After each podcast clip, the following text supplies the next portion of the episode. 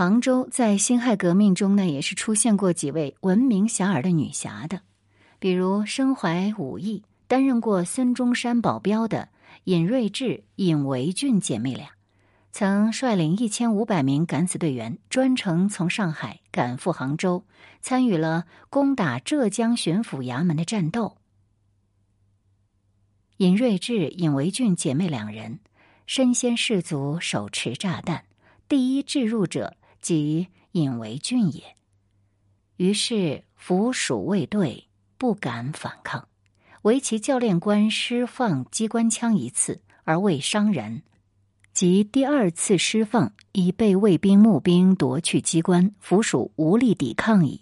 于是募兵以煤油引烧奥尔堂停住，火急蔓延左近民房，幸未燃烧。巡抚曾温油后墙逃逸，为二彪所获，交付孟代至福建会馆，曾温家属亦至，其他各队均能如所计划者进行。妹妹尹维俊后来还亲自参加了浙江革命军攻打南京的重大战役。杭州光复之后，浙军谋攻金陵，各省一起响应。尹维俊女士率女子荡宁队，率。浙军北上，闻某女校学生多人语焉。于十月初四、十一月二十四日晚出发，十个军踊跃合攻，敌军倒戈大阙。四十月十三日，也就是十二月三日，即抵宁城。沿途所经各站，女士莫不骑马荷枪相助，兵士有亵渎者，女士苦言相见。金陵继父女师复组织浙江女子北伐队，谋进北京，大招军事，为己而议和解决。女士等遂各归，复入校求学。云。另一位参加了革命军北伐的女性是杭州人沈佩珍，这是一位志在推翻满清政府、建立共和民国的职业女革命家。一九一一年，她曾经公开要求清政府速开国会。此请求被拒之后，他便奔走于大江南北，到处鼓动人们起来革命。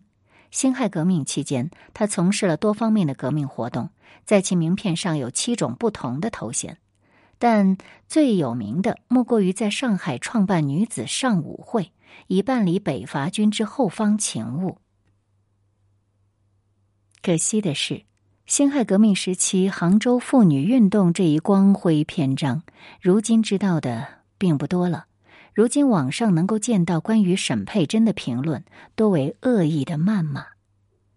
如果说辛亥革命时期的杭州是处于浙江省政治漩涡中心的话那么被漫山遍野青翠若滴的毛竹所包围的兰溪乡村在罗安义的眼中便是一个相对平静的世外桃源，他在书里很多地方都特意强调了兰溪的这个特点。一个灼热的下午，我们沿着一条陡峭的小路，一步一滑的来到山脚下的一个村庄。这村里没有商店，甚至没有寺庙，据说曾经仅有的一座庙，现在也已经住进了人。山间冲下一道急流，两边盖着一间间房子。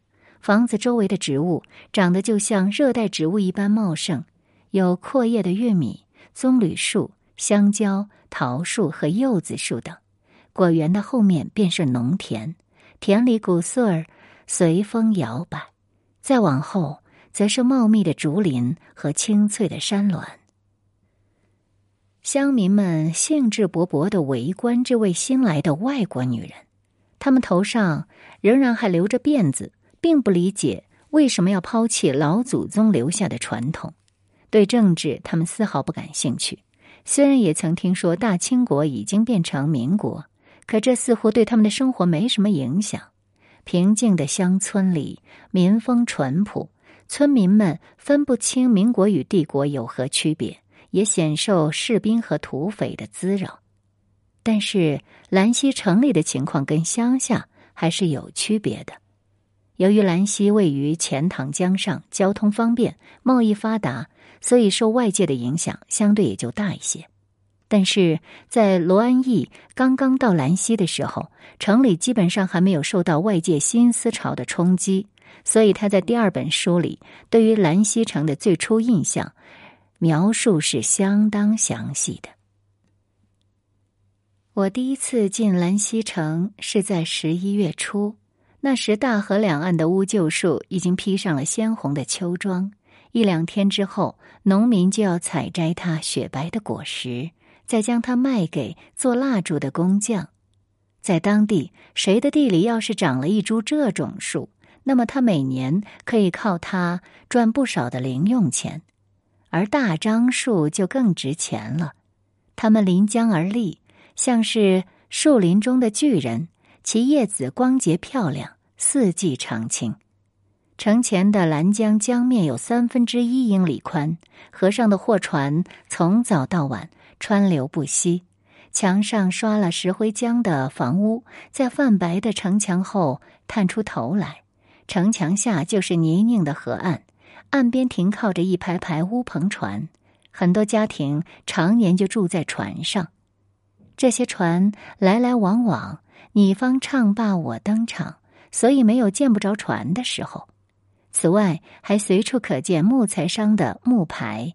一捆捆长长的原木一直伸展到岸上，再往下游，在一个名声不太好的角落里停泊着一些崭新的花船，船上摆着一盆盆鲜艳的花草，新砌过的窗上挂着漂亮的窗帘，它们是许多滨江城市的污点。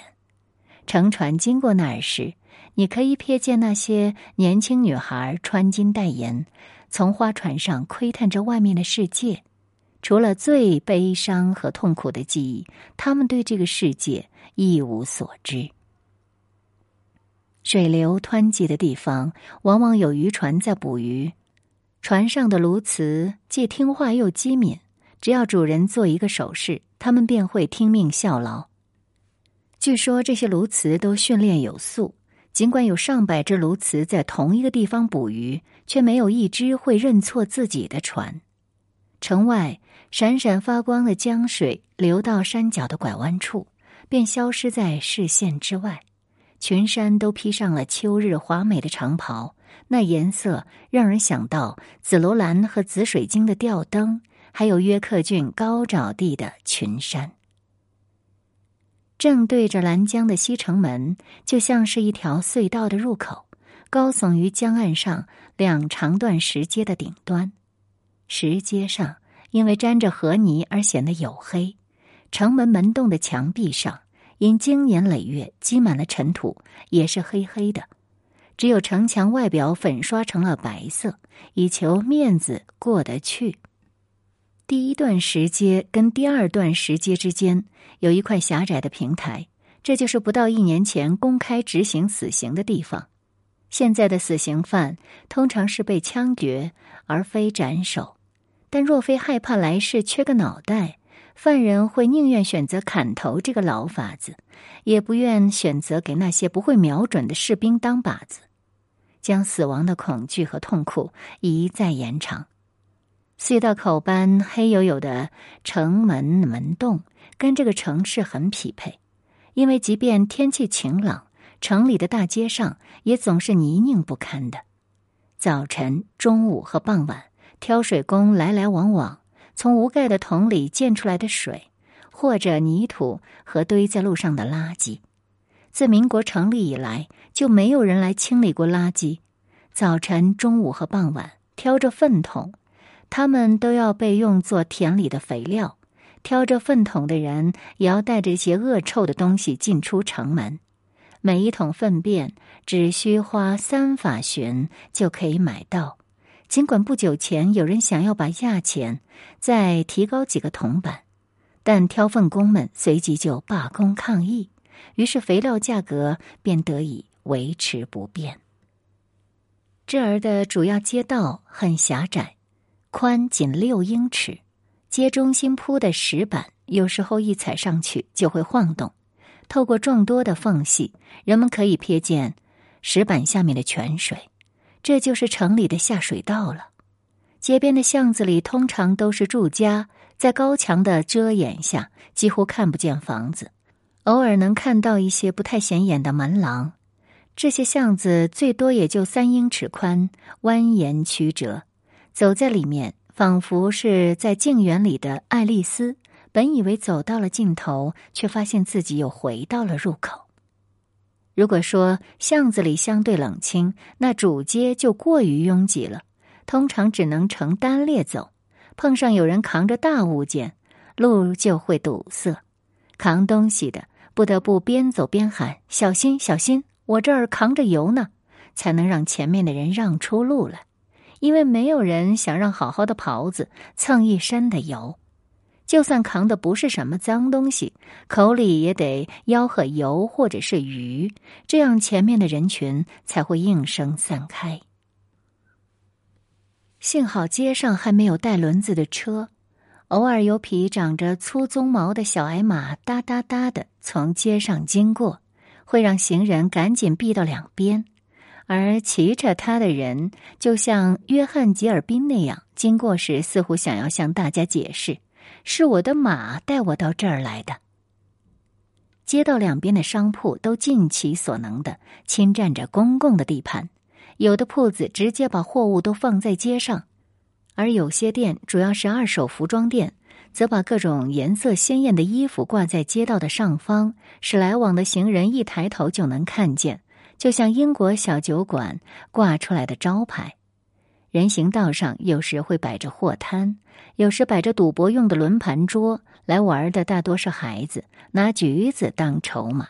有一个最大的药材摊，只在天晴时才摆出来。以免下雨淋湿这些名贵的药材，其中有熊掌、虎核、人牙、晒干了的蜈蚣、风干的蜥蜴，还有坚硬的海马。药材摊的摊主上了年纪，眼窝深陷，鼻梁上架着一副大大的角质框眼镜。他不但卖药，也在大街上给人动手术。一次我路过时，他正忙着给人拔火罐呢。病人坐在路边，半裸着身体，平静的接受治疗。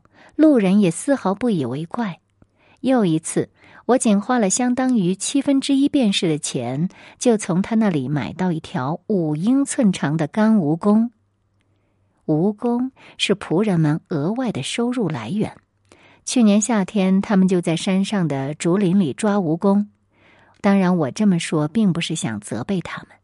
有一天，一个仆人在走廊里活捉了一只蜈蚣，并小心翼翼的带了回来。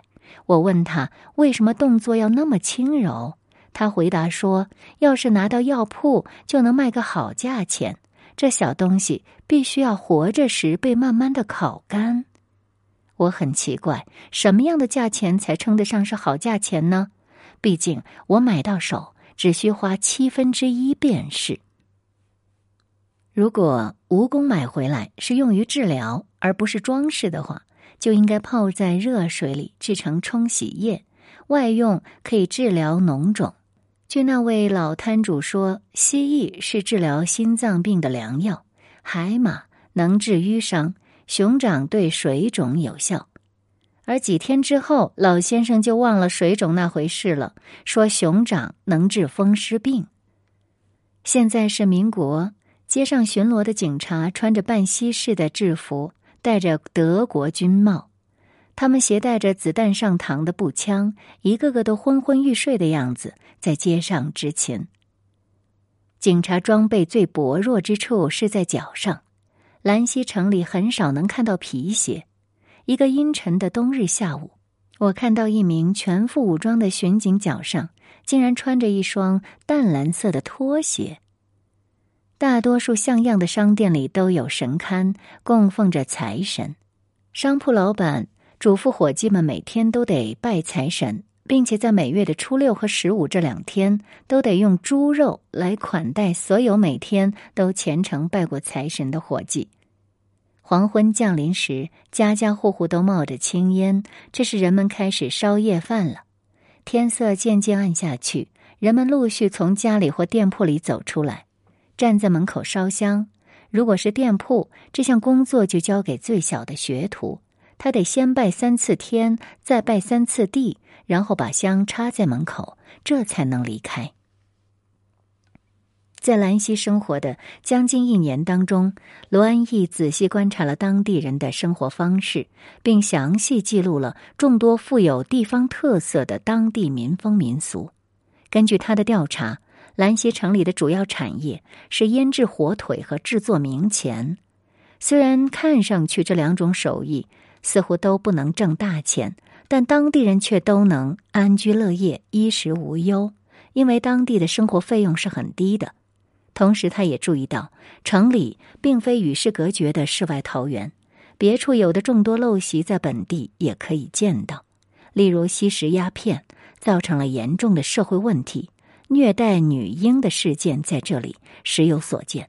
天花等传染病有时也会肆虐城镇乡村，还有当地人自杀的各种不同方式，包括喝盐卤、吃含铅的香粉。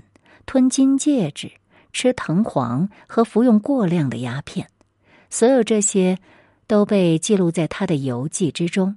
然而，他的笔墨花的更多的是类似于算命、风水和红白喜事等当地的习俗。比如，他注意到，一户人家生了男孩，就会在大门上挂一大块生姜，以示家里添了新丁。在婚礼宴席当中。人们只能吃生花生，因为按中文的谐音，炒花生会导致新婚夫妇生死婴。出席葬礼的人除了要披麻戴孝之外，还得领一块枯金，以示对死者的敬意。擦洗尸体的水要向龙王买，也就是用一个茶杯从蓝江里舀水之前。先往江里丢两个铜板，类似的例子还可以举出很多，但这些并不是本文所想讨论的问题。值得注意的是，就在这一年当中，罗安义观察到辛亥革命所带来的新思潮逐渐开始传到了兰溪。这首先反映在货物流通和商业贸易上，来自上海的洋货先占领了省会杭州的市场。然后又通过水路传到了内地的其他县城和乡村。在他的游记当中，罗安义这样写道：“从兰溪沿钱塘江而下，航行三天就能到达省会杭州了。浙江的铁路将来某一天还会贯通全省，到那时乘火车很快就能到上海。上海可是孕育洋货的温床。”几乎跟外国人的一模一样，无怪乎兰溪也渐渐的受到了西方的影响。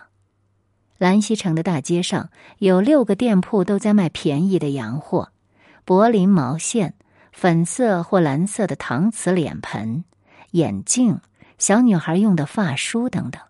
梳子目前供不应求。因为船夫和其他人最近刚刚剪掉了辫子，都需要用梳子来梳理他们又黑又长的头发。煤油灯也很受欢迎，美孚石油公司的生意很红火，西药特许商店的顾客最多，不过也没有到供不应求的地步。我们自己也去这些货架整洁、货品充足的药店里去买过药，这也可以说明这些店受欢迎的程度了。年轻的店主热情的招呼我们，并不失时机的向我们询问他所销售这些药品的相关知识。他一瓶接一瓶的把药品摆在柜台上，请我们翻译标签，还请教药的功效和每次的用量。在一些新式的商店里，在出售男女老少戴的洋帽、阳伞和内衣，内衣是在当外衣卖呢。在这个充满变革的年代，对西方时尚的奇怪模仿不时的出现。在更往南的一座城市里，我还偶尔见到过一个公子哥将法式的紧身搭当外套穿在身上，招摇过市呢。上面所提及兰溪西药店的出现，说明当地人对西医的看法正在逐渐。跟杭州由英国圣公会医师传教士梅腾庚所主持的广济医院一样，兰溪的内地会女医师传教士八教士，也经过多年努力，靠自己的妙手仁心，为成千上万名病人解除病痛折磨，从而赢得了当地人的信任和尊敬。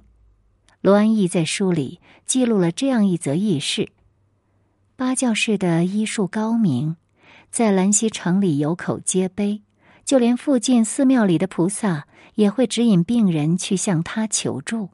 有位患者受内科病的折磨，看过一位又一位的郎中，仍无济于事，最后只好到庙里求签。他抽到的签上只写了两个字：“东北。”这个病人虽然不明就里，还是立即动身前往东北方。路上，他遇到了一位朋友，后者就帮他解了签。解签人说：“东北，那就是白教士的家了。他医术高明。”你无论晚上还是白天去，他都会手到病除的。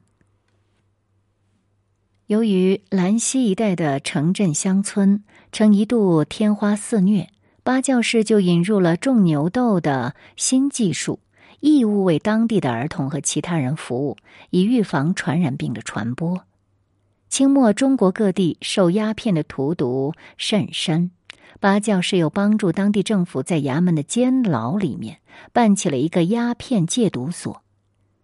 根据罗安义的说法，在以往的二十年当中，八教士已经帮助许多人彻底戒掉了毒瘾。光是在一九一二年这一年当中，他就治疗了上千名有毒瘾的人。而且他还引入了当时比较先进的马来疗法，病人只需交纳几元钱的成本费。就可以在较短时间内有效的戒除毒瘾。禁烟是慈禧太后清末新政中的一个重要内容，为此清廷呢还专门设立了禁烟大臣来管辖这件事。民国成立之后，对于禁烟的打击力度有增无减，不仅通过禁烟剧发布告示，而且还采取了实际的行动。收缴鸦片和烟枪、鸦片灯等烟具，罗安义在兰溪城里就成为这场轰轰烈烈禁烟运动的目击见证人。他既留下了确凿的文字记载，还有照片为证。毫无疑问，至少在兰溪这儿，政府已经下定决心要铲除鸦片交易了。烟管。烟灯、烧壶等吸鸦片的用具一经发现即刻没收，仅在几小时内，兰江边上所有的鸦片馆就都被抄查一清。民国二年一月，政府公开销毁大烟，将收缴来的烟具和一包包的鸦片都付之一炬。中国的其他许多地方也都开展了类似的禁烟运动。但是有谣言说，烧的根本不是鸦片，而是经过加料处理，烧起来气味和鸦片相近的红糖。不过，在兰溪城里的禁烟绝无半点虚假。大半个晌午，苦力们都在一趟趟的将准备焚烧的东西搬运到公立学堂前向阳的那个平台上。将被销毁的东西里。有吃洋烟土专用的雕花银烟枪，镶嵌着翡翠象牙和其他奢侈物品，价值不菲。不过最值钱的还是那一袋袋鸦片，价值数百，不可能数千英镑。当地民国政府的知事也亲历硝烟现场。若在从前，他来时肯定要坐八抬大轿。轿前开道的衙役身着红绸黑绒，高举着红色的万民伞和其他的官方招牌的。但现在的知识不能再摆那些排场，连丝绸也不能穿了，只是头戴一顶西式毡帽，身穿最普通的长袍，和普通百姓没什么区别。他神色匆忙，似乎想掩盖自己因穿戴尸体而感到局促不安。但实际上，人们几乎根本没有察觉到这些，在他们眼里，官就是官。终于等到点火令下，浇了煤油的鸦片瞬间就烧起来了，火苗越窜越高，炙烤着后面的白色影壁，火光闪闪，热气逼人，逼得围观的人们直往后退。他们表情麻木，既不开心也不哀伤。这是一个重要的年代，中了诅咒的中国已沉睡多年，但他现在正在觉醒，并开始慢慢恢复。然而，兰溪城里最重要的变化，乃是年轻人在观念上所发生的改变。罗安义来到兰溪之后，城里有一位家境殷实的王公子突发奇想，要赶民国的时髦，跟这位英国女作家学习英语。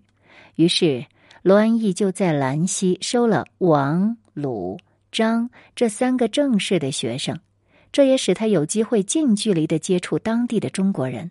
以及了解他们的家庭和生活方式。虽然从他的文字描述来判断，这前两位学生似乎只是游手好闲、附庸风雅的公子哥，但是从学生们送给他的照片来看，他们看上去都长得相当的精神，像是典型的民国时尚青年。在书中《花灯与学校》这一章节里。罗安义专门介绍到了中国的女子教育，并且引用了袁世凯的一句名言：“中国当今的第一要务就是女子教育。”他提到了那些在美国传教士创办的教会学校里接受过良好教育，以及从欧美和日本留学归来的新女性们。他是这样写的：“他们中有的剪短发，穿男装。”在女子国民军里为国而战，有的当红十字会护士，只有一个女伴儿陪着，在全市士兵的房子里进进出出；有的在南京议会大厅里为妇女参政呼喊，还有的做女侦探为政府效力。在婚嫁方面，他们也尽力采取所谓的美国方式，有的主动求爱，也有的像武昌一位女学生那样。在一家当地报纸上登征婚广告。罗安义的书中，所有这些对于辛亥革命之后中国新女性的描写，使我们又不由自主的联想到了之前已经介绍过的尹维俊和沈佩珍。综上所述，英国女作家罗安逸在我眼中的中国和中国机遇和变革。这两部游记中真实记录的辛亥革命时期浙江社会思潮和变革，在地方史研究、民俗学、妇女研究和民国史等众多领域均有较高的研究价值，值得引起我们的关注，并更为深入的去进行挖掘和探究。感谢收听今天的宁小宁读历史。以上文章来源。《东方历史评论》，撰文沈红，文章标题为《机遇和革命》，英国女作家罗安逸眼中的中国，一九零七至一九一二。